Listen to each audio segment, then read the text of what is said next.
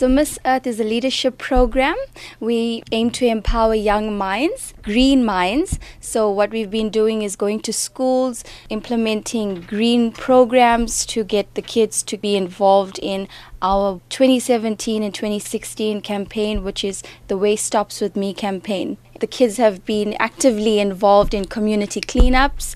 They've been made aware of their impact on the environment and they're loving it. Before the interview, you spoke about Miss Water, I believe. Yes. So tell me all about that. I'm interested. So, Miss Water is my title, Miss Water 2017, and what I am is the second runner up to our Miss uh, 2017. Because I'm in Durban, I find that quite appropriate, and I'll be elaborating on water waste and solid waste that impacts our coastal lines. Now, we know, Bianca, that uh, we are currently in a water crisis Yes. in South Africa. So, what's your message to people with regards to water conservation? So, water conservation starts at home.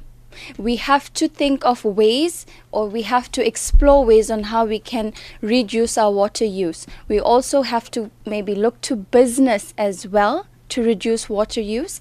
What I believe is that water waste is also rife in businesses.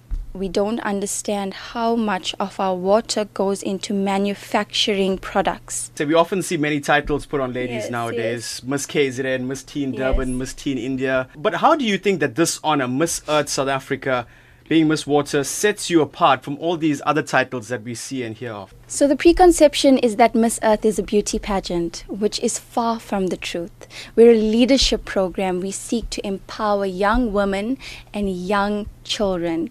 We don't focus on what is on the outside. What drives us is our passion for people, passion for environment, and our hard work towards our communities. I believe that if one person could make an impact, that's one more than we had yesterday.